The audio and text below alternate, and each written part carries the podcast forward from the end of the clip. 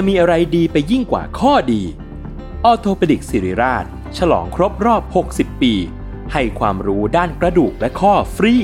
ในงาน 60 ปีออโทปดิกสิริราช กิจกรรมเสวนาความรู้สู่ประชาชน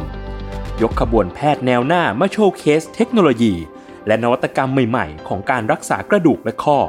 พร้อมเสวนาให้ความรู้ด้านสรีระ สุขภาพร่างกาย การออกกำลังกาย และกายภาพบำบัดเบื้องต้น แถมด้วยเวิร์กช็อป คอนเสิร์ตจากศิลปินนักแสดง และของรางวัลอีกเพียบ ตั้งแต่วันที่ 13 ถึง 17 พฤษภาคม 2567 ณ โถงอาคาร 100 ปี สมเด็จพระศรีนครินทร์ โรงพยาบาลสิริราช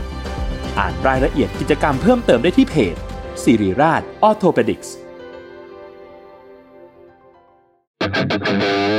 s a l ม o n PODCAST มัน สด อร่อย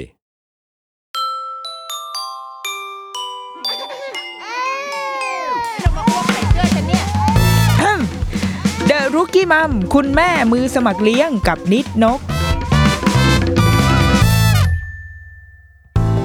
สวัสดีค่ะเดรุกี้มัมคุณแม่มือสมัครเลี้ยง Live from Studio เย้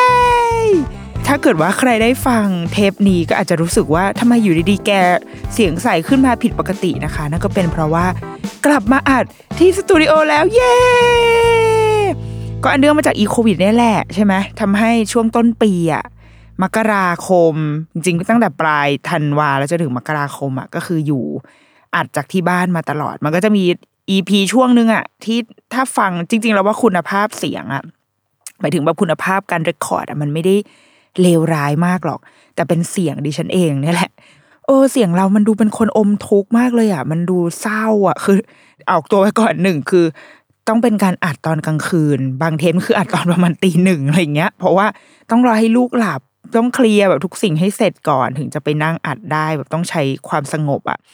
หนึ่งคือลูกหลับด้วยแล้วสองคือกลางวันอะมันก็อัดไม่ได้ เพราะว่าแบบไอ้ข้างบ้านมันก็ทำนู่นทำนี่มีเสียงนู่นเสียงนี่อะไรเงี้ยเออดังนั้นทุกอย่างมันก็เลยจะไปเกิดขึ้นตอนกลางคืนหมดเลย ดังนั้นพลังเรามันก็จะห่อเหี่ยวเสียงเหี่ยวเสียงเปลี่ยนอะไรเงี้ยก็ขออภัยคุณผู้ฟังด้วยนะคะ แต่ว่าวันนี้ดิฉันกลับมาแล้วจ้า I'm back ด้วยเสียงของอแม่มาชานะคะอะ EP เนี้ยจะขอใช้สิทธิ์พาดพิง เพราะว่าเมื่อสักพักหนึ่งเนี่ยก่อนหน้าเนี้ย EP อืมสัก EP หนึ่งอะค่ะ เราฟัง Untitled Case คือเราอะฟัง ส่วนใหญ่เราก็ฟังรายการใน Salmon Podcast เกือบทั้งหมดนะ เออ แล้วก็วันนั้นก็ฟัง Untitled Case ตอน EP ที่ว่าด้วยเรื่องเกี่ยวกับเด็กคดีเกี่ยวกับเด็ก อะไรประมาณเนี้ย เออ แล้วก็ในช่วงท้ายอะ ก็อยู่ดีๆ ก็มีการแบบช่วยขายของขึ้นมาเว้ยนายอ่านายยศกับนายทันก็มีการเมนชั่นชื่อรายการเราขึ้นมา ก็เลยแล้วบอกว่า อ่ามีอะไรก็ไปฟังที่รุกี้มัมละกันก็ขอบพระคุณมากนะคะ แต่ว่ารู้สึกว่าหลังจากการฟัง EP นั้นน่ะ คือจำได้ว่า EP นั้นมันจะมีเรื่องเกี่ยวกับเด็กสองเรื่องใช่ไหมอันแรก เป็นเรื่องของเด็กที่ถูกเลี้ยงแบบในห้องมืด แบบโดนพ่อจับขังไว้มัดไว้กับเก้าอี้อะไรเงี้ย จนทำให้ ให้เขาสูญเสีย พัฒนาการบางอย่างไป คือมีการแบบเดินโตแล้วนะโตเป็นวัยรุ่นแล้ว แต่ว่าเดินกระโดดเป็นกระต่าย พูดภาษามนุษย์ไม่ได้ ซึ่งยังคือแค่นี้ก็ยังไม่ต้องพูดไปถึงอย่างอื่นแล้วอะคือพูดภาษามนุษย์ไม่ได้ ตาไม่โฟกัสอะไรแบบเนี้ยค่ะ ก็เป็นเป็นเรื่องนึงอีกเคสมันคือเรื่องอะไรนะ อ๋อเป็นเรื่องที่เด็กไปเข้าค่าย เอออีกเรื่องหนึ่งเรื่องของยศมันจะเป็นเรื่องของเด็กที่ไปเข้าค่ายแล้วก็โดนฆาตกรรมในในค่าย ซึ่งสุดท้ายก็จับคนร้ายไม่ได้ด้วยนะ ซึ่งพอขนาดตอนเราฟังอะเราก็รู้สึกว่า เออมันเป็นซีนที่ที่สะเทือนใจว่ะ คือเรายืนรอรับลูก เราส่งลูกไปเข้าค่าย อีกสามวันลูกจะกลับมา เราไปรออย่างดีเลยนะแบบเตรียมโอ้โหอาจจะเตรียมทำอาหารเมนูโปรดไว้แต่ว่าลูกไม่กลับมาอย่างเงี้ยเราว่ามัน เออมันเป็น moment ใจสลายเหมือนกัน ก็เลยคิดว่าประเด็นในวันนั้นอะอยากเอามาเล่าในมุมในมุมของของเราบ้าง ในมุมของแม่ ในมุมของคนที่อาจจะใกล้ชิดกับเด็กหรือว่ามองเห็น คือเป็นคนที่จะต้องมีส่วนได้ส่วนเสีย โดยตรงเหมือนกันกับเรื่องความปลอดภัยของเด็กๆ รวมถึงวิธีการเลี้ยงดูของเราที่ เอ๊ะ มันสุดท้ายแล้วมันจะเป็นการไป abuse เด็กหรือเปล่านะ เลยอยากจะเริ่มต้นด้วยไอ้คำว่า child abuse ก่อน เพราะว่าอย่างเคสวันนั้นในใน UC อะค่ะ มันเป็น child abuse ที่ค่อนข้างชัดเจนมากๆ คือการมันจริงมันคือการทำร้ายร่างกาย แล้วมันก็คือการทำร้ายจิตใจด้วยนะ เป็น emotional abuse ด้วยประมาณหนึ่งเนาะเราก็เลยลองไปหาข้อมูลมาแหละ ว่าจริง ๆ แล้วคำว่าการทารุณกรรมเด็ก ถ้าแปล แปลเป็นไทยคือการทารุณกรรมเด็กเนาะแต่ว่า พอมันเป็นคำไทยเราจะรู้สึกว่ามันออกไปในทางร่างกายเนาะมันจะดูไม่ใช่ เออคำว่าทารุณน่ะเราอาจจะชินกับคำว่าทารุณในมุมแบบ ทุบตีทำร้ายด่าทออะไรเงี้ย แต่จริง ๆ แล้วอะคำว่า child abuse มันกว้างกว่านั้นมาก เราลองไปหาประเภททำไมต้องหาประเภท อยากรู้ว่าไอ child abuse จริง ๆ แล้วมันครอบคลุมประมาณไหน มันมีอะไรบ้างที่ตอนนี้เรากำลัง ทำกับเด็กๆ หรือว่าเกิดขึ้นกับเด็กๆอยู่ ทั้งที่เราตั้งใจหรือไม่ตั้งใจก็ตามเนาะเราไปดูจริงๆมันมีหลายแหล่งมากเลยนะคะ ซึ่งอันนี้เรา mix mix กันเนาะมันจะมีทั้งแบบ ส่วนใหญ่ก็จะเป็นองค์กรที่ทำงานด้านเด็กแหละของไทยก็ไปเจอ report อันนึงของมหิดลอะไรเงี้ยค่ะ แต่ว่าอันนี้เรายกมาจากเว็บไซต์ชื่อว่า Child Help คิดว่าเป็นของอเมริกานะเดี๋ยวขอดูก่อนแอบส่องอ่าใช่เป็นของอเมริกา เขาบอกว่าไอ child abuse เนี่ยเขาแบ่งเป็นหมวดหมู่ดังนี้ อันแรกก็คือ physical abuse physical abuse แปลว่าชัดเจนที่สุดมองเห็นได้อย่างแบบคือมันเห็นอะมันเห็นได้ด้วยตาเปล่าเลยอะไอ physical abuse ก็คือ การทำลายร่างกายการทรมานทรกรรมทั้งหลายแหล่ถ้าเมื่อประมาณเดือนที่ผ่านมา เราเห็นข่าวอันนึงในทวิตเตอร์คือเข้าใจว่ามันดังขึ้นมา เพราะว่า มีมันเป็นกระแสที่เกาหลีเกิดขึ้น ที่ดาราอืมน่าจะวง BTS มั้งคะเราเราเราไม่แน่ใจข้อมูลตรงนี้นะ แต่ว่าคือมันดัง เพราะว่ามีศิลปินที่ดังมาก ๆ อะเขาทวีตเกี่ยวกับเรื่องนี้ คือมันเป็นเคสที่เป็นครอบครัวชาวเกาหลีคุณพ่อคุณแม่ แล้วก็มีลูกสาวอยู่แล้วหนึ่งคน เสร็จแล้วเขาก็ไป adopt เด็กผู้หญิงคนหนึ่งมาจากแบบเด็กกำพร้าอะไรเงี้ยนะ adopt มาเลี้ยง แล้วก็ สุดท้ายเนี่ยไอ้เรื่องมันแดงขึ้นมาก็เพราะว่าพบว่าเด็กคนเนี้ยเสียชีวิตลง พอเขาไปสืบสวนไปดูอะไรก็ตามอะ จึงไปพบว่าที่เด็กเสียชีวิตอะที่เด็กตายอะเพราะว่าเกิดจากการถูกทรมานทรกรรม ซ้ำแล้วซ้ำเล่าจากคนเป็นพ่อแม่ ซึ่งเป็นพ่อแม่บุญธรรมนะในในวงเล็บ ซึ่งแบบพอไปดูในรายละเอียดอะค่ะ มันแบบค่อนข้างโหดร้ายมากเลยนะ เด็กคนหนึ่งที่ เขาอายุน่าจะสองขวบไม่ถึงสามขวบอะซึ่งมันเป็นวัยที่ โอเคมันมันเป็นวัยที่มีความเลี้ยงยากประมาณนึง แต่มันเป็นวัยที่น่ารักอะน่ารักเอ็นดูเป็นเด็กสองสามขวบนึกออกไหมพูดก็ไม่ค่อยจะชัดกำลังแบบตลกอะเป็นเด็กตลกสดใส ความสดใสบนโลกนี้ก็จะอยู่กับเด็กวัยนี้แหละ แต่ว่าเขาถูกแบบโอ้โหเตะตีมีการบังคับให้กินของเผ็ดบังคับให้กินพวกไอซอสโคชูจังอะไรเงี้ยซึ่งมันจะมีความเผ็ดใช่ไหมแล้วก็ แบบโดนสารพัดเลยอะมีทั้งที่เห็นได้ด้วยตาเปล่า และที่อาจจะไม่เห็นคือเกิดขึ้นข้างในอะไรเงี้ยแล้วสุดท้ายมันเหมือน มันเหมือนร่างกายเขาล้มเหลวอะ มันแบบมันไม่ไหวแล้วอะ แล้วก็แล้วก็จากไป โดยที่มันมีภาพที่สะเทือนใจคือ วันแรกที่บ้านนี้เขารับน้องมา มันก็มีภาพถ่ายใช่ไหมก็เป็นรูปน้องแบบยิ้มสดใสอะไรเงี้ย แต่ว่าภาพสุดท้ายที่สื่อเอามาลงอะ ก็คือเป็นภาพที่น้องอะ คือเหมือนคนหมดแรงอะ แล้วก็กอดพี่เลี้ยง น้องเขาจะถูกส่งไปที่เหมือนไปโรงเรียนอะไปเนอร์เซอรี่เนาะกอดคุณครูเนอร์เซอรี่เอาไว้อะคือแล้วภาพถ่ายน้องก็คือ รอยยิ้มมันค่อย ๆ หายไปจากตัวเขาเรื่อยๆอะไรเงี้ย แล้วสุดท้ายเขาก็แบบจบชีวิตลงอะซึ่งมันไม่ใช่ว่าไม่มีใครทำอะไรเว้ยคุณครูที่โรงเรียนอะพยายามแจ้งตำรวจหลายครั้งมาก แต่ว่าไม่เป็นผลตำรวจไม่ take action อะไร จนสุดท้ายก็ทำให้เด็ก คนหนึ่งจากไปอะไรเงี้ย มันก็เลยเป็นคำถามเกิดเป็นไวรัลในสังคมเกาหลีเหมือนกัน ซึ่งจริงน้องคนนี้เขาเสียไปน่าจะประมาณเดือนตุลาค่ะ แต่ว่ามันเพิ่งมาแบบ มาเป็นกระแสประมาณเดือนมกราแล้วคนเกาหลีก็คุยกันในในเรื่องเนี้ยว่า เอ๊ะ เราเราดูแลเด็กของเรายังไง เราผู้ใหญ่เนี่ยทำไมเราถึงปล่อยให้เรื่องแบบนี้เกิดขึ้นได้ขอโทษนะ ที่เราไม่รับทราบความทุกข์ของหนูอะตั้งแต่ตอนที่หนูเรียกร้องหาความช่วยเหลือ แล้วไม่มีใครเข้าไปช่วยเลย ไม่มีผู้ใหญ่คนไหนเข้าไปช่วยอะไรเงี้ยเออ มันก็เป็นเป็นเคสที่ค่อนข้างเศร้ามากแบบว่า เออ อ่านข่าวแล้วรู้สึกโอ้สะเทือนใจว่ะ มันแล้วก็เกิดขึ้นจริง แล้วก็น้องเขาก็จากไปแล้วอะไรเงี้ยนะเออ อันนี้ก็คือ physical abuse ที่ค่อนข้างเห็นได้แบบชัดเจนมากๆอันที่สองเราว่า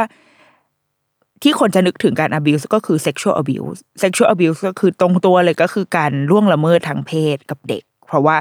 โอเคเด็กไม่มีแรงหรือไม่รู้หรืออะไรก็ตาม มันมีเคสการทำแบบนี้เกิดขึ้น ที่ไทยแล้วว่าเราเห็นบ่อยมาก บ่อยจน เออ บ่อยจนมันทำให้เรารู้สึกว่า หลาย ๆ คนจะรู้สึกว่าสังคมเรามันไม่ค่อยปลอดภัยกับ ลูกเราเท่าไหร่หรือเปล่าอะไรเงี้ยคือแล้วบางทีการ sexual abuse มันเดินไปเกิดขึ้นในโรงเรียนด้วยซ้ำเหมือนอย่างเคสที่เคยมีคุณครูใช่ไหมที่แบบไปจับหน้าอกเด็กใด ๆ ก็ตามอะไรเงี้ยหรือก่อนหน้านี้เมื่อเร็วๆนี้ก็จะมีเคสของน้องเด็กผู้หญิงคนหนึ่งที่เขาเสียชีวิต เพราะว่าท้องน่องมดลูกหรือสักอย่างอายุสิบเอ็ดปี เสียชีวิตจากการท้องน่องมดลูกแล้วก็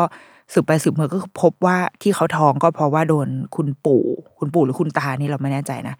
แท้ๆของตัวเองอ่าล่วงละเมิดทางเพศ เออ เนี่ย เรื่องอะไรแบบเนี้ยมันมันไม่ใช่เรื่องไม่ใช่เคสแรก มันมีเคสคล้ายๆ กันแบบเนี้ยเกิดขึ้นอยู่บ่อยไปหมด นี่ก็คือ sexual abuse ที่เกิดขึ้นกับเด็กๆของเรา อันที่สามก็คือ emotional abuse emotional abuse มันคือการเหมือนทารุณทางใจ ซึ่งมันอาจจะเกิดขึ้นจากคำพูดที่ไปกดทับอะไรบางอย่างของเด็กค่ะ หรือว่าการการกระทำที่มันไปส่งผลทางใจทำให้เด็กรู้สึกแบบเหมือนเปลี่ยนจากการทำลายร่างกายอะมาเป็นการทำลายจิตใจอะการถูกขังเอาไว้การใช้คำพูดรุนแรงถากถางทำให้เจ็บปวดอะไรแบบเนี้ย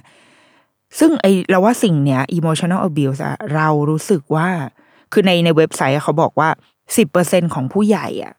ของคนที่โตแล้วอะโดน emotional abuse มาตั้งแต่ตอนที่ยังเป็นเด็กอืมอาจจะถูกทำร้ายจิตใจ อาจจะถูกทำให้คิดว่าตัวเองอะ เป็นต้นเหตุของทุกสิ่ง เพราะแกนี่แหละที่ทำให้ฉันเป็นแบบนี้ เพราะแกนี่แหละ เป็นเพราะแกเราว่าในละครไทยมักจะชอบมีอะไรแบบเนี้ยที่แบบว่าเพราะแกเกิดมาฉันถึงเป็นแบบนี้ไง ตั้งแต่แกเกิดมามีชีวิตไม่ดีเลยอะไรเงี้ยเออเกิดมาแล้วก็มาขัดดวง เป็นลูกที่แบบขัดดวง ลูกคนเล็กอะสมมติแบบมีลูกชาย แล้วพออีนี้มีลูกสาวมาก็เป็นแบบส้วมอยู่หน้าบ้านอะไรเงี้ยอีอะไรพวกเนี้ยมันคือแบบมันทำลายจิตใจเด็กทั้งหมด ถัดมาคือการบูลลี่ หรือว่า cyberbully คือก่อนหน้านี้มันจะเป็นการบูลลี่ใช่ไหมแต่ตอนนี้มันก็จะเริ่มมีการบูลลี่ในโลกไซเบอร์ เพิ่มขึ้นมาด้วย ยังไม่ต้องไปถึงแบบในห้องเรียน คือบางทีเราจะชอบนึกภาพการบูลลี่แบบ ในห้องเรียนอะเด็กแกล้งการฟ้องครูอะไรเงี้ย แต่จริง ๆ แล้วไอ้การบูลลี่มันเกิดขึ้น จริง ๆ มันอาจจะเกิดขึ้นจากตัวเราเองอะตัวผู้ใหญ่เองทำกับเด็กอะก็เป็นไปได้ด้วยซ้ำเมื่อวันก่อนเห็นโพสต์อันหนึ่งเป็นเด็กที่เขาแบบร้องไห้ คือน่าจะเป็นแม่มั้งคะถ่ายคลิปอันเนี้ยแล้วก็บอกว่าเด็กอะ เขาร้องไห้เสียใจว่า หนูอยากข่าวอะเพราะว่าแบบใครๆก็มาล้อหนูคือน้องเขาก็ก็เป็นคนผิวคล้ำแต่ว่าเด็กน่าจะเราว่าโอ้สามสี่ขวบเองมั้งนะปะน่าจะไม่ได้โตมากอะไม่แน่ไม่แน่ใจเรื่องอายุน้องนะ แต่ว่าน้องร้องไห้แบบกับแม่แล้วก็บอกว่าหนูอยากขาว หนู แบบเขาล้อหนูหนูไม่อยากแบบเป็นอย่างนี้ไม่อยากผิวดำแบบนี้อะไรเงี้ย อันนี้มันก็เป็นผลที่เกิดขึ้นมาจากการโดนบูลลี่ หรือแม้กระทั่งเราผู้ใหญ่เองอะ่ะก็มักจะเผลอทำในสิ่งที่เราอาจจะเคยชินแบบเพราะว่าบางทีเจอเพื่อนแบบทำไมมึงอ้วนจังหวะอะไรเงี้ยจริงๆมันก็ไม่ควรทำในวัยผู้ใหญ่เนาะแต่ว่าพอมันไปเกิดขึ้นกับเด็กอะ่ะเรามักจะทำเพราะว่าเราเอ็นดูเอ็นดูอะแบบ โอ้ยน่ารักจังเลยหรือแบบโอ้อ้วนอ้วนตุบตับอูดูสิดูลงพุงเชียวอะไรเงี้ยเหมือนหมูเลยนู่นนี่อะคือมันทำให้แบบ เราคิดว่ามันมันเป็นเรื่องเล่นๆอะเราคิดว่าเราแค่พูดเล่นๆเอ็นดูอะไรเงี้ยแต่จริง ๆ แล้วอะคนที่ได้ยินคนที่ได้ฟังอะเขาอาจจะไม่ได้สนุกไปกับเราด้วยอะได้อ่านโพสต์อันนึงของคุณหมอโอหมอโอเพจเลี้ยงลูกนอกบ้านเออเพจเลี้ยงลูกนอกบ้าน คุณหมอก็เล่าเคสหนึ่งให้ฟังเป็นเรื่องของ คือคุณหมอบอกว่าคุณหมอมีการปรับชื่อตัวละครใดๆแล้วนะ แต่ว่าโครงเรื่องอะมันเป็นแบบนี้คือด้วยเขาเรียกอะไรจรรยาบรรณของแพทย์มันก็ไม่สามารถ เปิดเผยชื่อตัวละครจริง ๆ ได้ใช่ไหมคุณหมอก็เลยต้องมีการปรับโครงเรื่องบางอย่าง แต่ว่าซีจูเอชันมันคือแบบนี้แหละเขาบอกว่ามีเด็กผู้หญิงคนเนี้ยเขาก็แบบอ้วนๆอวบอวบหน่อยจำมั่มจำมั่มหน่อย คุณหมอเขาสมมุติว่าชื่อสุพร สุพรแบบเวลาไปโรงเรียนก็จะชอบโดนครูล้ออะแบบ โอ้ยเนี่ยแบบตัวอ้วนบางเพื่อนตัวใหญ่จังเลยอะไรเงี้ยครูขอเรียกเธอว่าสุกรนะ จะได้แบบเข้ากับตัวเธออะไรเงี้ยแล้ว หลังจากนั้นมาก็กลายเป็นว่า พวกเด็กในห้องอะเพื่อนๆในห้องอะก็ก็ทำแบบนี้ด้วย เอาไปล้อ เอ้ย ไปหมูสุกรเอาตัดต่อภาพหมูเข้าไปใส่ในตัวน้องคนนี้นู่นนี่อะไรเงี้ย จนทำให้น้องมีอาการอะไรบางอย่างที่พ่อแม่สังเกตได้ว่า เอ๊ลูกเราเป็นสมาธิสั้นหรือเปล่าวะ หรือว่ามีปัญหาอะไรหรือเปล่า ก็เลยลองให้มาหาคุณหมอ แต่พอมาหาหมอ หมอก็เลยพบว่า จริง ๆ มันไม่ได้เกี่ยวกับสมาธิสั้นหรือว่าคอนดิชันอะไรเลย แต่มันเป็นความเครียด มันเป็นความ มันเป็นสภาพจิตใจที่เกิดจากการโดนโดนกลั่นแกล้ง โดนบูลลี่ ซึ่งไอตัวเด็กไอตัวเพื่อนอะที่ล้ออะโอเคมันไม่โอเค มันอ่ามันไม่ควรแหละ แต่จุดเริ่มต้นมันมาจากผู้ใหญ่ มันมาจากคนที่ควร คนที่เด็กควรจะพึ่งพิงและไว้ใจแล้วมันคือคนที่พ่อแม่ฝากลูกเอาไว้นะเว้ยก็คือครู คือบ่อยครั้งเราว่า เรามักจะโดน คุณครูอะบูลลี่มาโดยที่เราไม่รู้ตัว เออ มันมันมันมีเหมือนกันนะ เราจำได้ว่าตอนเราอยู่ประถม อืม ประมาณปสี่คือเราเข้าใจว่าเด็กวัยเนี้ยวัยยุคสมัยเนี้ยค่ะ เด็กๆอาจจะโตเร็ว คือประมาณสักปสี่ปห้าบางคนอาจจะมีประจำเดือนแล้วอะไรเงี้ย แล้วก็ซึ่งในช่วงที่เด็กผู้หญิงมันจะก้าวข้ามไปเป็นวัยรุ่นอะ มันจะมีความมันก็ช่วงฮอร์โมนเปลี่ยนเนาะมันก็จะมีทั้งแบบ เริ่มมีนม เริ่ม มีสัดส่วนมีกลิ่น มีความเปลี่ยนแปลงในร่างกายบางอย่าง แล้วเราอะจำได้ว่า มันมีเพื่อนเราคนหนึ่งที่เขาไปเร็ว คือเขาเข้าสู่ความเป็นวัยรุ่นอะความเป็นเป็นพรีทีน่ะเร็วมากก็คือ เนี่ยประมาณปสี่คือมันไปแล้วแล้วมันก็มีความกลิ่นอะแล้วก็จะมีแบบ มีความคือนึกออกไหมเด็กมันยังอยากเป็นเด็ก แต่ว่าร่างกายมันมันจะไปทางผู้ใหญ่แล้ว ดังนั้น สุขอนามัยอะไรบางอย่าง มันอาจจะไม่ได้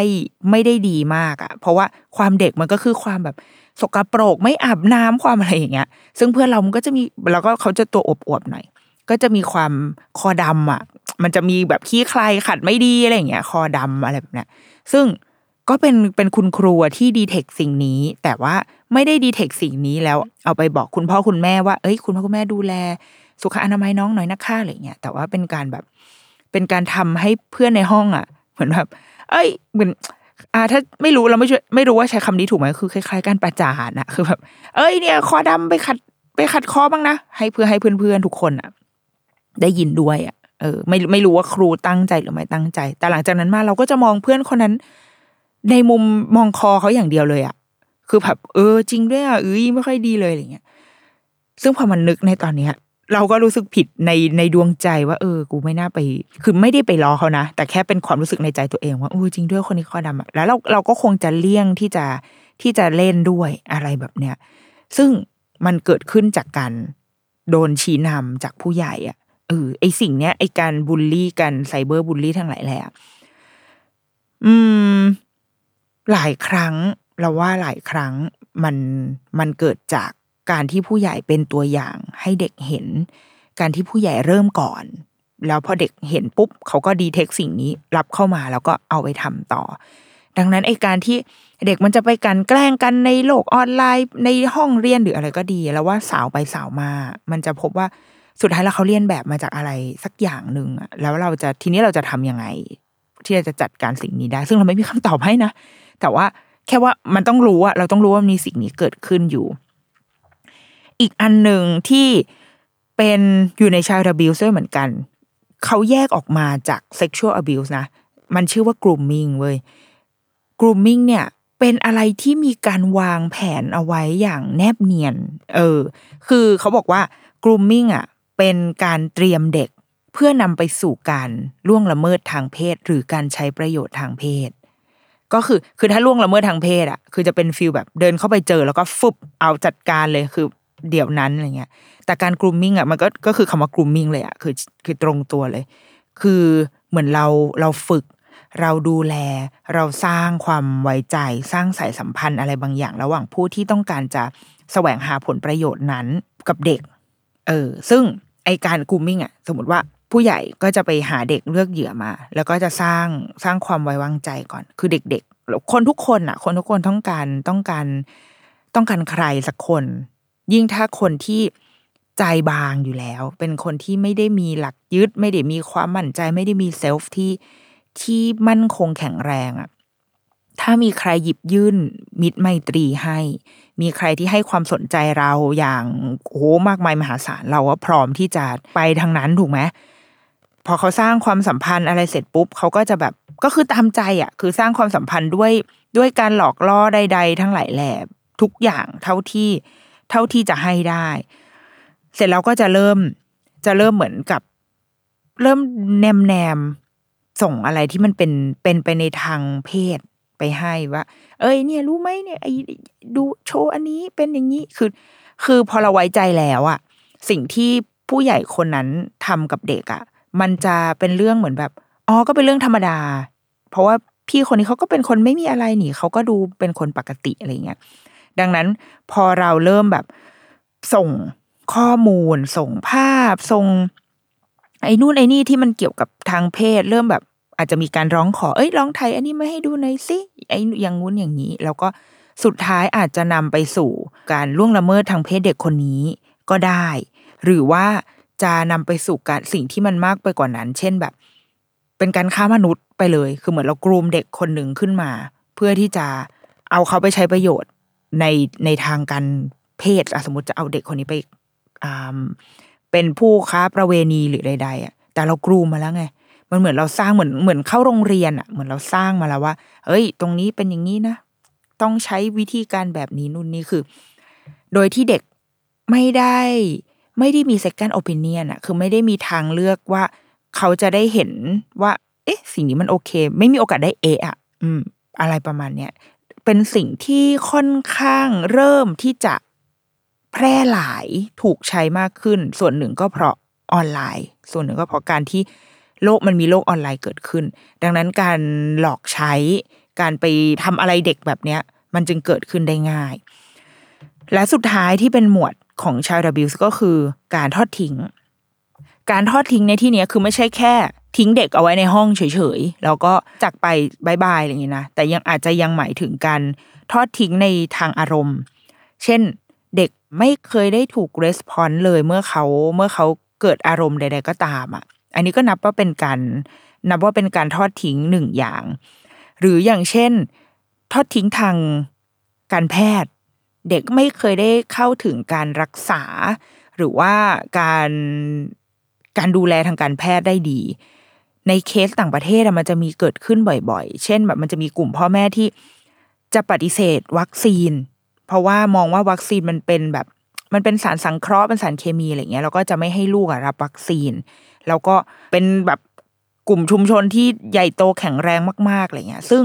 คือมันมันแล้วแต่การมองเหมือนกันนะ แต่ว่าถ้ามองในมุมของของรัฐของกฎหมาย หรือว่าอะไรที่เราต้องการที่จะควบคุมให้ได้ เราจะมองว่าอันเนี้ยมันคือ medical neglect เหมือนกันนะ มันคือการทอดทิ้งทางทางการแพทย์ที่ทำให้เด็กไม่ได้เข้าถึง สิ่งที่มันจะรับประกันสุขภาพของเขาอะประมาณหนึ่งหรือการเจ็บป่วยแล้วก็ไม่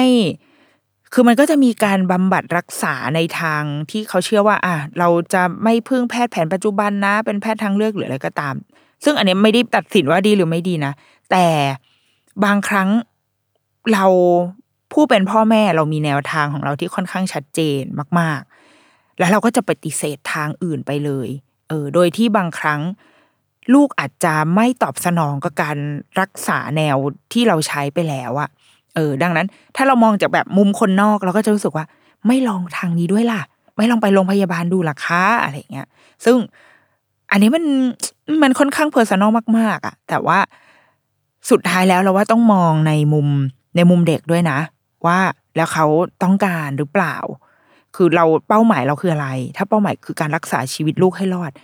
งั้นมันอาจจะเป็นทางไหนก็ได้หรือเปล่านะ อะไรอย่างเงี้ย เออ อันนี้เป็นสิ่งที่ต้องมาคุยกันทีหลัง รวมถึงการทอดทิ้งทางการศึกษาด้วย เด็กบางคนไม่ได้รับการศึกษาทั้งที่ตั้งใจและไม่ตั้งใจก็มีเหมือนกัน แล้วว่าไอ้ educational neglect มันอาจจะไม่ใช่หมายถึงแค่ว่า ไม่ได้รับการศึกษาเลยด้วยสภาวะความยากจนหรือใดๆก็แล้ว แต่ แต่อาจจะรวมถึงว่าจริง ๆ ครอบครัวแอฟฟอร์ดทุกอย่าง แต่ว่าไม่ได้ให้ไปโรงเรียนเอง แล้วก็อาจจะไม่ใช่โฮมสกูลด้วยคืออาจจะเป็นการแบบมีความเชื่ออะไรบางอย่าง แล้วก็ไม่ให้ไปเป็นการเป็นการทอดทิ้งขาดโอกาสตรงนี้ไปอะไรเงี้ยมันมีเคสมากมายบนโลกใบนี้มีแบบ เคยมีหนังที่แบบ เป็นครอบครัวหนึ่งตอนนั้นเราเคยดูแต่เราจำชื่อเรื่องไม่ได้มันเป็นสารคดีเลยนะอืม ครอบครัวนี้น่าจะมีสมาชิกแบบ มีลูกประมาณห้าหกคนอะไรเงี้ย แล้วก็คือคุณพ่อให้ลูก ทุกคนอยู่ในบ้านคือไม่เคยให้ออกไปข้างนอกเลย แล้วก็ใช้ชีวิตแบบอยู่ในบ้านอย่างเดียวเลย ไม่เคยได้ไปโรงเรียนหรือใดๆเลยอะ จนสุดท้ายก็เพิ่งจะได้มาออกข้างนอกก็คือเมื่อโตแล้ว มันมีคอน FLICT อะไรบางอย่าง ซึ่งจำไม่ได้แล้วนะแล้วมันก็จะเกิดเป็นคำถามที่ว่า เอ๊ะจริง ๆ แล้ว พ่อเนี่ย เอาตัวเองเป็นเป็นที่ตั้งมากเกินไปหรือเปล่า จริงๆมันคล้ายๆเคสของที่ทันเล่า ในวันนั้น เอ๊ะทันหรือยศว่าเออทัน เอ๊ะยศ เออนั่นแหละ คล้ายๆเคสของวันนั้นเหมือนกันที่พ่อไปตัดสินแล้วว่าลูกอะ ไม่เป็นประโยชน์กับสังคมนี้หรอกดังนั้นเอาลูกจับลูกขังไว้เลย แต่คือครอบครัวเนี้ยเลี้ยงลูกปกตินะ คือให้ความรักเลี้ยงดูอย่างดี แต่ลูกไม่เคยได้ออกนอกบ้านเลยแค่นั้นเอง คือโตเหมือนโตมาในสภาพแวดล้อมที่ปิดมากๆอะแล้วก็ไม่ได้รู้จักอะไรเลยดิสนงดิสนีย์อะไรเงี้ยไม่ได้รู้เลยก็คืออยู่แต่ในบ้านทั้งหมด เออ มันก็เป็นสิ่งที่เรา ทำกับเด็กอาจจะภายใต้ความหมายของความแบบหวังดี อืมอะ พักครึ่งก่อนค่ะ เดี๋ยวเรามาฟังต่อในช่วงต่อไปค่ะ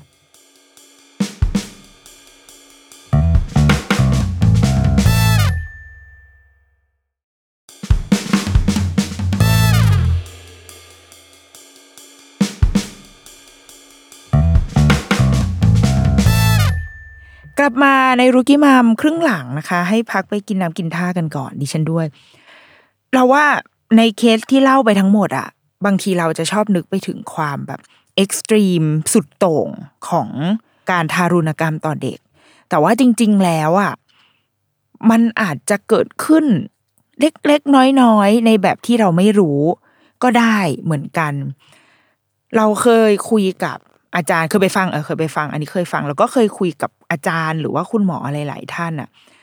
หลายคนก็พูดเหมือนกันว่าจริง ๆ แล้วการทารุณกรรมเด็กอาจจะมาในรูปแบบของความหวังดีที่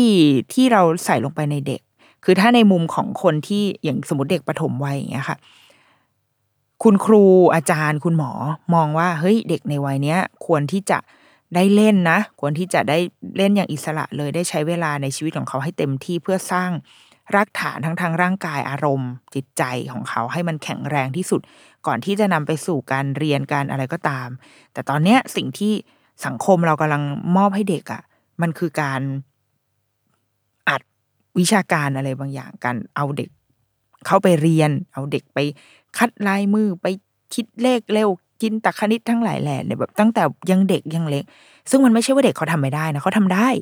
ทำได้ ถ้าแล้วถ้าให้เด็ก ไม่ว่าจะเป็นเด็กที่ไหนมันก็ทำได้ทั้งหมดนั่นแหละ แต่ว่ามันไม่ใช่วัยที่เขาควรจะต้องทำสิ่งนี้ เท่านั้นเองคือบางทีเราจะชอบมองในมุมที่ว่า ก็ทำได้ก็ให้ทำไง แต่จริงแล้วมันมีสิ่งอื่น ที่เด็กควรจะได้ไปทำมากกว่าสิ่งเนี้ย ซึ่งอันเนี้ย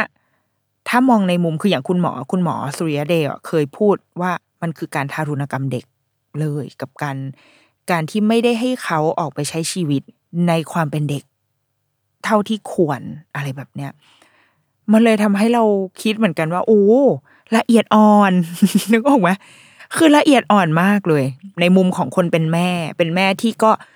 คิดว่าคงกูคงเคยเคยทารุณกรรมลูกอะไรไว้บ้าง แต่ว่า คงไม่ได้เยอะมากอะไรเงี้ย แต่เรารู้สึกว่ามันเซนซิทีฟจังเลย การที่เราจะดูแลเด็กคนหนึ่งอะให้เขาเติบโตไปได้แบบ อยู่รอดปลอดภัยสถาพรในสังคมนี้ แล้วว่าไอ้อะไรเล็กๆน้อยๆอะ ถ้าอันในมุมแม่นะมันอาจจะถ้าเรารู้ตัว แล้วแบบรู้ทันแล้วว่าเฮ้ยสิ่งที่เราทำไปเมื่อสักครู่นี้ มันไม่โอเคนะเราถอยกลับมาได้คือ เมื่อไหร่ก็ตามที่แม่รู้ตัวแล้วว่ามันคือจุดเริ่มต้นที่ดีเว้ยมันคือจุดเริ่มต้นของการแบบ โอเคกูจะเป็นคนที่ดีขึ้นอะไรเงี้ยมันจะมันโอเค แม้มันเกิดขึ้นไปแล้วหรือมันอาจจะกำลังจะเกิดซ้ำอีก แต่เราเชื่อว่า เมื่อแม่รู้ตัว เมื่อพ่อรู้ตัว เมื่อผู้ใหญ่รู้ตัว มันจะไปในทางที่ดีขึ้น ดังนั้นเราว่าคนที่เป็นผู้ใหญ่ อาจจะต้องหมั่นตรวจสอบตัวเองอยู่เสมอเหมือนกัน เพราะว่าการเพราะว่าสิ่งที่มันเกิดขึ้นกับเด็กอะที่มันแบบไปสแตมลงไปในเด็กอะมันมันจะส่งผลไปถึงอนาคตของเขาแน่นอน มันมีหนังเรื่องหนึ่งอะเราเพิ่งเราได้ดูใน Netflix ค่ะ เป็นชื่อเป็นหนังญี่ปุ่น ชื่อเรื่องว่า Mother เล่นโดยมาซามิมาซามิน่ารักมาก อ่า มาซามิเป็น เป็นเออเนี่ย ฉันมาถึงจุดที่แบบ เติบโตมากับมาซามิมาตลอดเลย ถ้าใครเป็นคนแบบรุ่นเราอะ ก็จะต้องรู้จักมาซามินางาซาวะอยู่แล้ว เพราะว่าเป็นเป็นดาราสาวสดใสในในยุคสมัยหนึ่งเลยแบบเล่นซีรีส์ถ้าเราว่าซีรีส์ที่คนไทยน่าจะรู้จักเยอะๆหรอ น่าจะเป็นเรื่องที่เล่นกับยามาพีไหมนะ เรื่องอืม proposal ไดซาคุเซนอะที่เป็นเหมือนเป็นภารกิจที่จะไป ทวงคืนเจ้าสาวอะคือเป็นภารกิจย้อนเวลา แล้วก็ไปเปลี่ยนเจ้าบ่าวในวันแต่งงานอะให้จากคุณลุงนาโอโตะคุณลุงเออนั่นแหละคุณลุงบูโจอะแล้วก็ให้เปลี่ยนเป็นยามาพีให้ได้อะไรเงี้ยเราว่าเรื่องนั้นนะอาจจะเป็นเรื่องที่คนไทยน่าจะรู้จัก อืมมาสมิหรือเปล่านะเออ แต่ว่าถ้าหนังที่ดังๆที่แบบคนน่าจะรู้จักกันก็คือเรื่อง our sister อะไร sister เออ ที่เล่นพี่น้องสี่คนอะ อุมิมาจิอุมิมาจิไดอารี่อะเออนั่นแหละอะก็จะมีมาสมินางาสวะอยู่แต่ว่าเรื่องเนี้ย มาสมิเล่นเป็นแม่แล้วว่ามึง มาถึงจุดที่มาสมิเล่นเป็นแม่แล้ว เนื้อเรื่องอันเนี้ยค่ะ มันความน่าสนใจของเรื่องเนี้ย มันเป็นเพราะว่ามันเกิดขึ้นจากเรื่องจริง มันสร้างจากเรื่องจริง คือเมื่อประมาณปี 2014 ปลายปี 2014 ที่ไซตามะประเทศญี่ปุ่น มันเกิดคดีที่เด็กผู้ชาย อายุเนี่ย ไม่แน่ใจแล้วว่ามันอยู่ที่สิบห้าถึงสิบเจ็ดสิบห้าถึงสิบเจ็ดสิบแปดประมาณเนี้ยเพราะว่าสำนักข่าวแม่งลงตัวเลขไม่ค่อยตรงกันเท่าไหร่ อยู่ที่สิบหกสิบเจ็ดสิบแปดราวๆเนี้ยค่ะ เป็นเด็กผู้ชายที่ไปฆ่าคุณยายคุณตาของตัวเองถึงบ้านเลย แล้วก็อืมและพอหลังจากฆ่าเสร็จเด็กคนนี้ก็เดินไปมอบตัวกับตำรวจด้วยตัวเอง แล้วก็บอกว่าเขาเครียด เขารู้สึกว่าเขาจะฆ่าใครก็ได้เลย แล้วพอในในชั้นศาลพอมีการแบบสืบสวนคดีใดๆก็ตาม เด็กคนนี้ก็บอกว่าที่เขาทำแบบนั้นอะเพราะว่าแม่บอกให้เขาทำแล้วก็สุดท้ายเขาก็เข้าคุกอืมน่าจะสิบห้าปีมีโทษสิบห้าปี แล้วคุณแม่ก็เข้าคุกเหมือนกันแต่ว่าโทษน้อยกว่า หลังจากคดีเนี้ยมันก็เลยกลายมาเป็นกลายมาเป็นหนังเรื่องเนี้ยค่ะ มาเตอร์ เรื่องราวเป็นคุณแม่ ซึ่งพอมาสามิเล่นอะเราจะรู้สึกว่าเป็นแม่ที่อายุไม่ได้เยอะมากอะเป็นแม่ที่อาจจะเป็นวัยเราอะวัยแบบประมาณเราเนี่ยยี่สิบปลายสามสิบอะไรเงี้ยเป็นแม่ที่เป็นคุณแม่สวยๆเปรี้ยวๆเสียวๆหน่อย เออ เป็นเป็นคนเสียวๆหน่อย แล้วก็มีลูกชื่อว่าเจ้าชูเฮน้องชูเฮในหนังเปิดมาตอนแรกชูเฮจะอายุประมาณสักห้าหกขวบ คือไม่ได้โตมากนะคะ แต่ว่า เราก็จะสังเกตเห็นแล้วแหละว่าอีชูเฮมันจะมีความหน้าอมทุกสีหน้าอมทุกสีหน้าเรียบเฉยนิ่งๆ ไม่ค่อยแสดงออกอะไรเท่าไหร่ แต่ในขณะที่แม่ก็จะเป็นคนที่ใช้ชีวิตสุดเหวี่ยง คือเต็มที่เหมือนกันเต็มที่กับชีวิต ไม่มีงานไม่ได้ทำงาน มีงานทำแต่ว่าสุดท้ายก็ไม่ทำแล้วก็ชอบไปอยู่ตามร้านปาจิงโกะแล้วก็ชอบไปขอเงินคุณตาคุณยายขอเงินจากน้องสาวนู่นนี่แบบ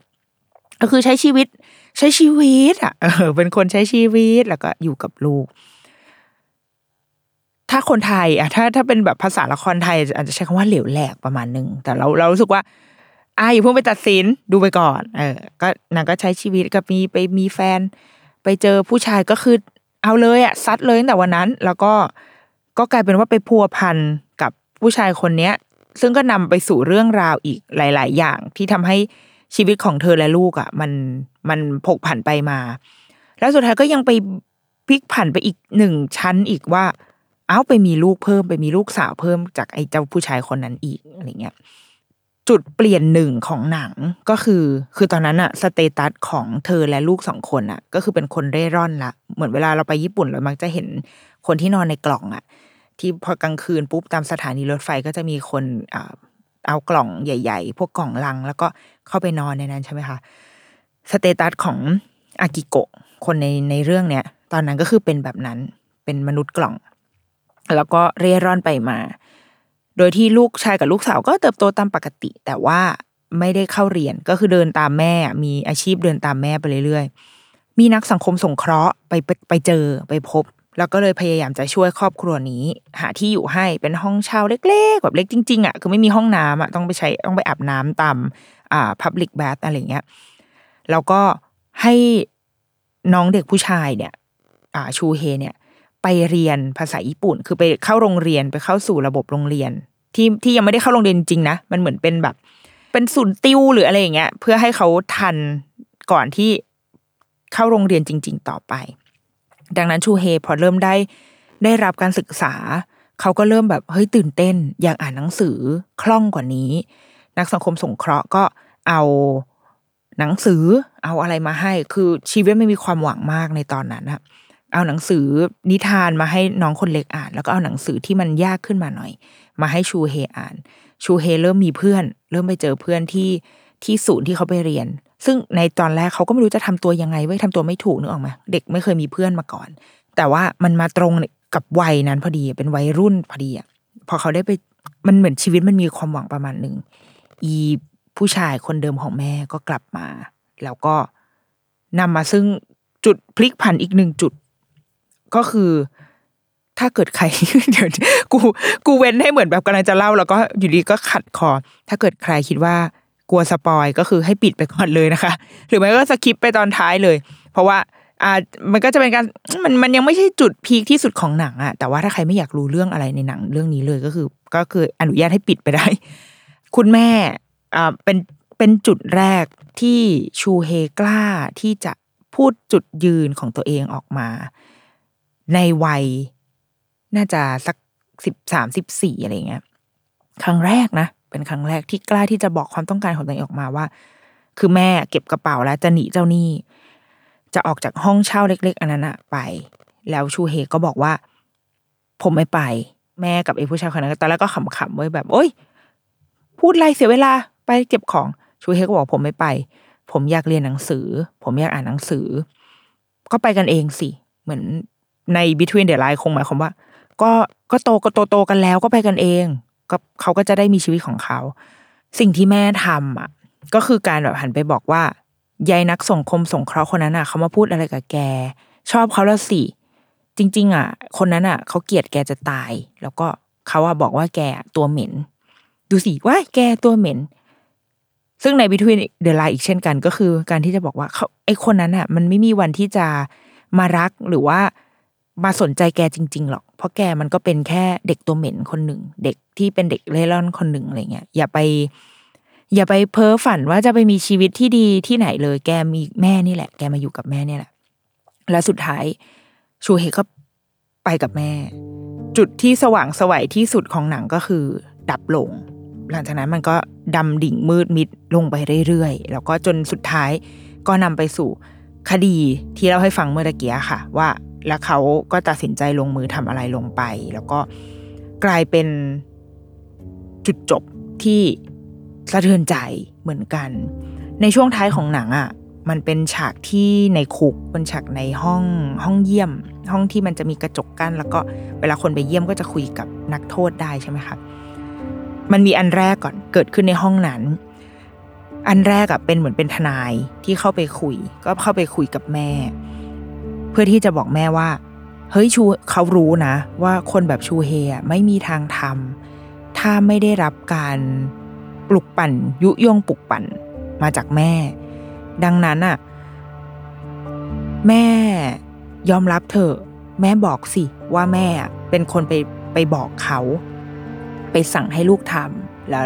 อีแม่ก็บอกว่า บางทีชูเฮเขาก็โกหกนะ บางที ฉันไม่ได้ทำฉันไม่เคยสั่งอะไรให้ใครทำทั้งนั้นอะไรเงี้ยแล้วตัวแม่ในเรื่องเนี้ยก็พูดมาพูดไดอะล็อกช่วงหนึ่งมาที่เราว่ามันฉากนั้นถ้าใครได้ดูเราว่ามันค่อนข้างแบบอู้อืม เป็นฉากที่ค่อนข้างเป็นดีเป็นฉากที่ดีฉากหนึ่งแล้วก็เป็นไดอะล็อกที่น่าสนใจมาก คือเขาพูดว่า ฉันเป็นแม่เขา ฉันจะเลี้ยงเขายังไงก็ได้ ฉันเป็นคนให้กำเนิด เขาก็คือฉันอีกคนหนึ่ง เขาเป็นลูกชายของฉัน ฉันจะเลี้ยงยังไงก็ได้ ไม่ใช่เรื่องของคุณบอกกับคุณทนาย แล้วก็ตัดจบปึ้งตรงนั้นไป ตัดภาพมาอีกทีหนึ่งก็คือ ทนายคนเดิมไปคุยกับชูเฮ เพื่อที่จะบอกว่า เฮ้ยชูเฮ บอกมาเหอะว่าแม่สั่ง เพราะว่าเวลาสิบกว่าปีที่จะต้องเสียไปในคุกอะ่ะมันยาวนานมากนะศาลเขาพร้อมจะเชื่ออยู่แล้วอะไรเงี้ยแล้วชูเฮก็รับสารภาพทั้งหมดว่าเขาทำเอง เขาทำเอง เขาทำเอง แม่ไม่ได้มีอะไร มายุ่งเลย และในตอนสุดท้ายอะนักสังคมสงเคราะห์คนเดิมก็เข้าไปคุยกับชูเฮ แล้วก็ถามว่าเป็นไงอยู่ที่นี่เป็นยังไงบ้าง ชูเฮก็เล่าใด ๆ ไปก็ตาม แล้วนักสังคมสงเคราะห์คนนั้น ก็ยังถามอีกว่าทำไมต้องทำแบบนี้ มันมีความซับซ้อน มันมีความ มันมีความแบบวุ่นวายแบบมองเห็นได้ในในแววตา ในการแสดงออกของตัวละครนั้นมาก ๆ เลยอะว่า เออเราเรารู้สึกว่ามันหลายอารมณ์อะคือหนึ่งมันอาจจะมีความ มีความดีใจโล่งใจอะไรบางอย่าง ที่คือเขาเขาพูดกับนักสังคมสงเคราะห์ว่า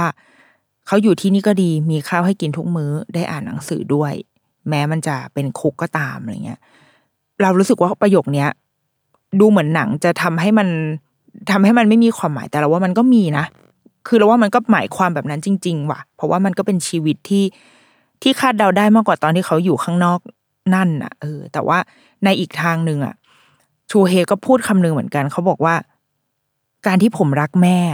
มันเป็นเรื่องที่ไม่ดีหรอ ซึ่งมันก็จะนำไปสู่แบบการย้อนกลับไปมองว่าอ๋อที่เขารับผิดทั้งหมดที่เขาสิ่งที่เขาทำทั้งหมดอะ มันก็คือเกิดขึ้นจากการที่เขาอะรักแม่ และเขามีแม่แค่คนเดียว และแม่ก็มีเขาแค่คนเดียวเหมือนกัน คือเป็นเป็นการพึ่งพากันไปมา เพียงแต่ว่าคนที่โดนกระทำคนที่โดน abuse ทั้งแบบโห ทุกทางเลยนะ คือโดนทิ้ง โดนทิ้งในที่นี้คืออีชูเฮตอนวัยเด็กเนี่ยก็คือเคยโดนทิ้งอยู่ในห้อง แต่อันนี้คือมันเป็นบทหนังนะ ไม่แน่ใจว่าในเคสจริง ๆ มันมีเคสอันนี้อยู่จริง ๆ หรือเปล่า แต่ว่าที่ญี่ปุ่นมันเกิดขึ้นแบบเนี้ยอยู่จริง ๆ ถ้าถ้าเคยดูมันจะมีหนังเรื่อง nobody knows ที่ที่ได้รางวัลแบบใหญ่โตเลยอะ่ะก็คือเป็นเคสจริง ๆ ที่เกิดขึ้นจากการที่แม่ทิ้งเด็กเอาไว้ในห้อง แล้วก็ให้ดูแลกันเองเลยจ้าสี่พี่น้องจัดการตัวเอง แล้วมันมีมีหนังหรือมีซีรีส์ที่มัน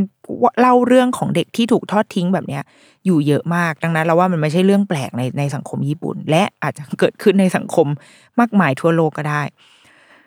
อีชูเฮเนี่ยก็เคยโดนทอดทิ้งให้อยู่ในห้อง ซึ่งนึกภาพออกไหมแบบเป็นเด็กวัยประถมอะวัยปหนึ่งปสองอะแค่แบบแม่ไปทำงานนี่ก็ร้องไห้ตาแตกแล้วนะแต่นี่ก็คือแม่ไม่อยู่เป็นอาทิตย์หรืออาจจะเป็นเดือนด้วยซ้ำแล้วแม่ก็บอกว่า เฮ้ย ถ้ามีปัญหาให้ไปหาบ้านหนึ่ง คือแม่ไปฝากฝังเอาไว้กับอีกบ้าน แล้วสิ่งที่บ้านนั้นบอกกับเด็กคนนั้นก็คือแบบ คือเขายินดีเอาอาหารเอาอะไรให้นะ แต่ว่าให้อยู่ที่บ้านนี้ไม่ได้ เพราะว่า เธอไม่ใช่ลูกของครอบครัวนี้ โหนี่โดน ทางใจเลยนะ อันนี้คืออิโมชันอลแบบสุด ๆ เลยนะว่าแบบ ไม่มีใครต้องการเขาเลยอะ่ะเออ ดังนั้นสิ่งเดียวที่เขาจับได้ไขว่คว้าหาได้ก็คือแม่เท่านั้นเนี่ย แล้วพอแม่กลับมา แม่จะทำอะไรอะเขายอมทั้งหมดเลย เพราะว่าเขาอยากเป็นที่รัก เขาอยากมีใครสักคนให้ให้พึ่งพิง ให้พึ่งพาอะไรเงี้ย ดังนั้นเด็กแบบเนี้ย เด็กที่โดนกระทำอะ มันจะไม่มี มันจะไม่มีเซลฟ์ที่เขาพึ่งพิงตัวเองอะ ได้อะ เพราะเขารู้สึกว่าเขาจะต้องผูกติด หรือว่าเขาจะได้รับคำการยินดียินร้าย ได้รับคำสั่งใดๆก็ตามมันต้องมาจากแม่เสมอ คือมันกลายเป็นสองคนหนึ่งคนในสองร่างอะ ไม่ใช่สองคนในร่างเดียวละแต่มันกลายเป็นแบบสองร่างมีหนึ่งคนอะ คือแม่แหละเขาอะ มันเหมือนเขาคือ เขาโดน manipulate โดยอัตโนมัติโดยแม่แล้วอะ แล้วพอเนี่ย พอถึงจุดที่เฮ้ย เขากล้าที่จะลุกขึ้นมามีเป็นตัวตนของตัวเอง มี self ของตัวเอง มันง่ายมากเลยที่แม่จะพูดแค่ประโยคเดียว แล้วก็พลิกชีวิตเขากลับมาเป็นเหมือนเดิมได้ เพราะว่าเขาไม่มีใครให้ให้ยึดถือให้เชื่อมั่นอีกแล้ว เพราะว่าเพราะว่าแม่เมนูเพลตเขามาตลอด ดังนั้นคำพูดของแม่ศักดิ์สิทธิ์เสมอ ถ้าแม่บอกว่าเขาไม่มีคุณค่าเขาก็ไม่มีคุณค่า แล้วหลังจากนั้นมามันก็นำไปสู่การทำตามสิ่งที่แม่อยากให้ทำอะ ตลอดไป ดังนั้น แล้วว่าในตัวของตัวละครเนี้ยของชูเฮียมันซับซ้อนมากเลยเว้ยแล้วว่าเขาอยากออกไปจากกรงเนี้ยอยากออกไปจากพันธนาการ หรือว่าคุกที่แม่ขังเขาไว้ แต่ว่าออกไปแล้วไปไหน ออกไปแล้วไปไม่ได้ ไม่มีไม่รู้เลยว่าโลกนี้มีใครแบบ พร้อมที่จะต้อนรับหรืออะไรเขาหรือเปล่า อะ มันโหมันมันมันเป็นเรื่องที่น่าเศร้ามากๆแล้วเราว่าจริงๆมันยังมีอีกหลายมุมเลยนะที่อยู่ในหนังเรื่องเนี้ย เช่นก่อนที่เขาจะไปฆ่าตากับยายอะมันก็มีไดอะล็อกที่ที่เรารู้สึกว่า หนังมันทำให้เราเห็นว่า จริง ๆ ตายายก็พร้อมที่จะเปิดรับเขามากๆอะคือตายายบอกว่า อืมอยากเจอน้องสาวจังเลยเนาะชูเฮเป็นยังไงบ้างคือพูดด้วยความเป็นมิตรมากตายายไม่เคย ไม่เคยรีเจ็คชูเฮเลยอะแต่ตายายรีเจ็คแม่นะแต่ชูเฮคือแม่ไงชูเฮถือความเป็นแม่เอาไว้อยู่ในตัวเองอะดังนั้น เขาจะมองไม่เห็นไอ้สิ่งเนี้ย ที่ตายายไมตรีจิตที่ตายายมอบให้เขาอะมันเลยไม่มี แล้วมันก็นำไปสู่การการลงมือฆ่า เหมือนอย่างที่เขาคุยไว้กับแม่อะไรเงี้ย มันอู้มันค่อนข้างสะเทือนใจมากเหมือนกันอะแล้วนี่มันก็คือเราว่าเป็นตัวอย่างที่ของชายระบิวที่โอเค มันอาจจะมันเป็นหนัง แต่ว่าครึ่งหนึ่งก็คือมันมาจากเรื่องจริงอะที่มันนำไปสู่ปัญหาสังคมนำไปสู่อาชญากรรมนำไปสู่ ความรุนแรงทั้งหลายแหละที่เรามองเห็นแล้วเราทำให้เรารู้สึกว่าสังคมนี้โลกใบนี้อะมันไม่น่าอยู่สำหรับลูกเลยอะอย่างคดีที่วันนั้นยศกระทันเล่าอะ กับไอ้หนังเรื่องเนี้ย เราว่ามันมันสอดคล้องกันเลยเว้ยมันคือ การที่ครอบครัวครอบครัวหนึ่ง สร้างเด็กคนหนึ่งขึ้นมาให้โตขึ้นมา เป็นมนุษย์ที่อาจจะยังขาดอะไรบางอย่างไป แล้วนำไปสู่การ การเลือกที่จะทำในสิ่งที่มันผิดพลาดในสิ่งที่มันไม่ดีต่อคนอื่นไปฆ่าคน เหมือนอย่างเคสที่ไปฆ่าเด็กในแคมป์อะไรเงี้ย แล้วมันก็จะวนลูปกลับมากลายเป็นความไม่ไว้วางใจที่สร้างให้พ่อแม่คนอื่น ลงไปกระทำกับลูกอีกทีว่า เฮ้ย ถ้าโลกนี้มันไม่ปลอดภัยเรางั้นเราไม่ไปไหมถ้าตรงนี้มันไม่โอเคเราไม่ไปไหมอะไรเงี้ยมันจึงเป็นศิลปะมาก ๆ เลย คือวันนั้นอะในในรายการมันก็มีคำถามที่ว่า ในเมื่อโลกมันอันตรายอะแล้วเราพ่อแม่จะปล่อยลูกได้มากแค่ไหน บางทีเนี่ย พอเราเห็นข่าวที่ว่าเด็กไปแคมป์แล้วโดนฆาตกรรม เราก็รู้สึกว่างั้นลูกไม่ต้องไปละลูกอยู่บ้านกับพ่อแม่ นี่แหละ ปลอดภัยที่สุด มีเด็กโดนแบบแทงที่หน้าโรงเรียน ดังนั้นลูกไม่ต้องกลับบ้านเองละเดี๋ยวแม่จะไปรับ มันก็จะกลายเป็นแบบวนกลับมาเป็นอะไรแบบเนี้ย เป็นความ ไม่ไว้ใจโลกที่พ่อแม่มี เพราะว่ากลัวว่าโลกจะทำร้ายลูก ซึ่งอันนี้เราว่าเราก็ไม่มีคำตอบว่ะ เพราะว่าตัวเราเองก็ก็ยังต้องเผชิญกับกับคำถามอะไรแบบนี้กับตัวเองอะอยู่ทุกวันเหมือนกันว่าอะไรคือเส้นแบ่งที่เราให้ลูกไปได้หรือให้ลูกไปไม่ได้ เราจะไว้ใจอะไรได้มากน้อยขนาดไหน อืม มันก็ยังเราว่ามันไม่มีคำไม่มีคำตอบนะ แต่ว่า เราก็ยังเชื่อว่าสุดท้ายแล้วเราปกป้องลูกไม่ได้ตลอด ปกป้องลูกจากโลกใบนี้ไม่ได้ทุกอย่าง มันก็คงเป็นเรื่องมีเรื่องของกรรมมาส่วนหนึ่งด้วยเราว่า คือต่อให้ลูกไม่ต้องไปเข้าแคมป์หรอกอยู่กับพ่อแม่นี่แหละ แต่ไอ้วันที่อยู่กับพ่อแม่มันก็อาจจะเกิดเหตุการณ์อะไรขึ้นก็ได้ โดยที่เราไม่คาดฝันอะดังนั้นเรารู้สึกว่า เราอาจจะทำได้ดีที่สุดก็คือการมอบ สิ่งที่ทำให้เขาเติบโตได้ด้วยความแบบมั่นใจหรือว่ามองเห็นภัยที่จะมาเข้าใกล้ตัวเขาให้ได้อะมากที่สุด และเราว่าสิ่งสำคัญที่สุดที่จะไม่ผลิตซ้ำคนที่จะไปทำสิ่งไม่ดีต่อไปเราว่ามันคือการมอบเซลฟ์อะและมอบอิสระในการได้คิดในการได้เป็นตัวของตัวเองของเด็กคนหนึ่งอะเออ แล้วเรามีหน้าที่ในการวางกรอบกว้างๆเอาไว้ให้ และให้เขาโตแบบ เปลี่ยนเลนได้นิดหน่อยอะ นึกนึกนึกภาพถนนที่มันมีแบบสักสองเลน พอให้ได้หลบได้แซงคันอื่นอะไรเงี้ยออกมา มัน เออ ให้เขาได้ได้ขยับตัวนิดนึง แต่ยังอยู่ในในกรอบของที่เราวางเอาไว้อะไม่ใช่ว่ากรอบนั้นมันแคบเกินไปหรือว่า ไม่มีไม่มีกรอบอะไรเลย แล้วมันทำให้เราก็จะไม่รู้ว่าเราจะไปทางไหนอะไรเงี้ย เรารู้สึกว่าหน้าที่ของพ่อแม่อาจจะเป็นแบบนั้น และสองที่เราเองก็พยายามทำอยู่ก็คือ การพยายามไม่ไปมอบค่า default ที่มันยุ่งยากให้กับลูก อืม เช่นนะ อันนี้เป็นแนวทางแบบของตัวเองส่วนตัวเลย คือ เช่นเรื่องที่เราต้องเลือกเมื่อเรา เมื่อเรามีวิจารณญาณมากพอ เราจะยังไม่ให้ลูกไปมีค่า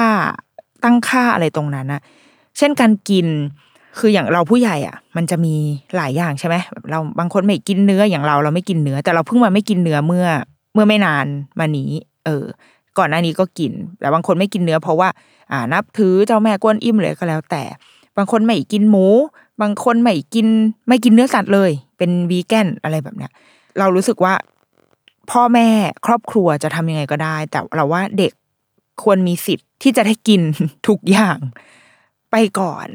หรือหรือยังไงไม่รู้คือกินอะไรก็ได้แหละ ที่ทำให้ร่างกายเขามันเติบโตแข็งแรง แต่ถ้าถ้าวันหนึ่งที่ สมมติจะกินวีแกนแต่วันหนึ่งที่หมอบอกว่าเฮ้ยไม่ได้แล้วว่ะแบบโปรตีนน้อยไปหรือว่าร่างกายเขาอาจจะโตไม่เป็นไปตามเกณฑ์จำเป็นละที่ต้องอาจจะต้องกินเนื้อสัตว์หน่อยนะอะไรเงี้ยเรารู้สึกว่าถ้าเอาเด็กเป็นตัวตั้ง เขาก็ควรจะได้กินแม้ว่าพ่อแม่จะไม่กินหรืออะไรก็ตามอะเราเรามองว่าแบบนั้น แล้วเมื่อถึงวันหนึ่งที่เขาโตพอที่จะรู้เหตุผล ว่าทำไมเราถึง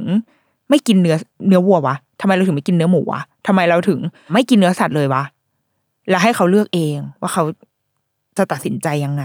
เขาอาจจะรู้สึกว่า เออใช่เนื้อวัวแม่อร่อยเหนียวไม่กินกินแค่หมูก็พอ ก็ได้เว้ยคือเราพยายามจะให้มันเป็นแบบนั้นดังนั้นอะตอนเนี้ยแบบวันก่อนก็มีจะไปกินข้าวกับเพื่อน เพื่อนก็ถามกันว่า เอ้ย กินเนื้อไหมเราบอกอ๋อเราไม่กิน แต่ว่านันนนกินได้แล้วแบบเขาก็แบบเขาก็งงๆว่าเอ้าทำไมแกไม่กินแล้วลูกกินอย่างเงี้ยเราก็บอกว่าอ๋อไม่เป็นไรคือ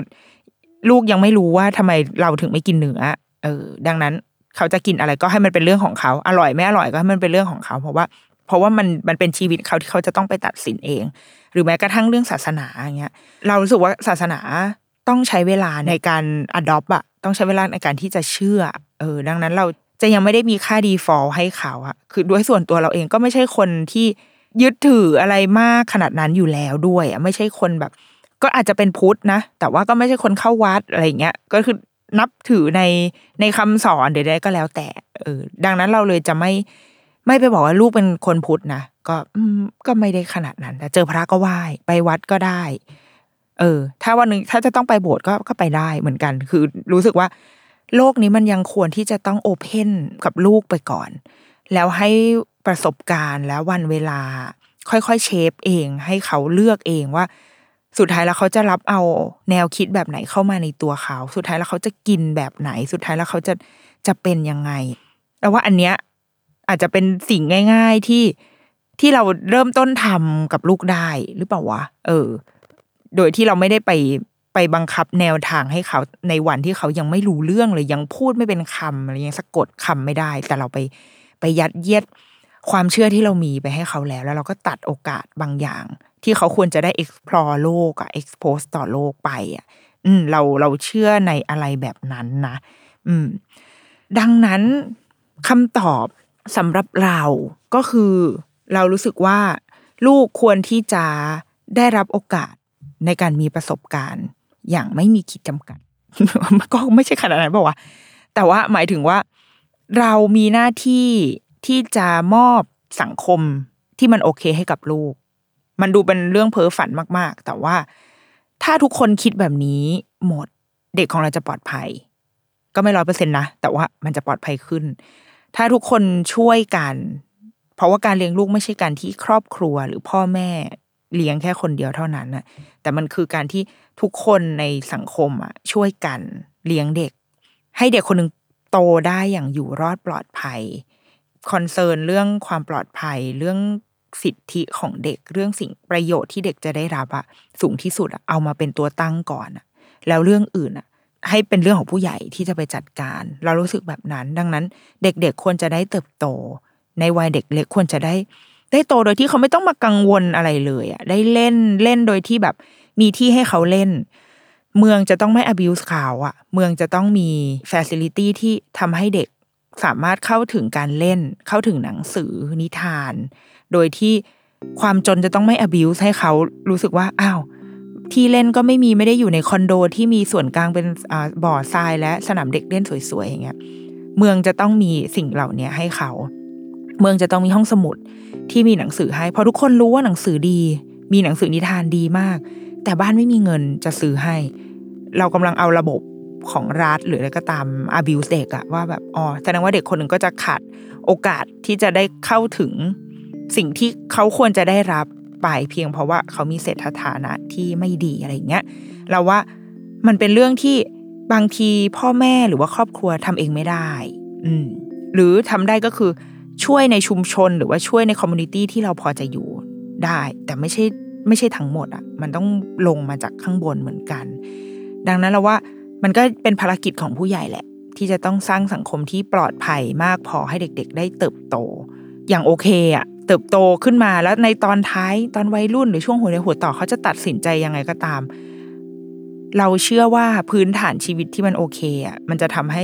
ณวันที่เป็นช่วงหัวเรียวหัวต่อช่วงที่เป็นทางแยก เขาจะรู้ว่าเขาควรจะไปทางไหน หรือต่อให้เขาไปผิดทางเขาก็จะกลับมาได้ เพราะเขารู้ว่าเขาควรจะไปทางไหน มันมีหลักยึดให้กับเขา อืม อะไรแบบเนี้ยเนาะอุ้ยเครียดอีกแล้วอะวันเนี้ย แต่สนุกดีอย่างเรื่องมาเตอร์สามารถไปหาได้ หาดูได้ใน Netflix นะคะ มีให้ดูหรือว่า อย่างอีกเรื่องที่ที่พูดถึงในเนี้ย คือ nobody knows ก็เป็นเรื่องที่ดีมากเว้ย แต่ว่า โอ้อาจจะหาดูได้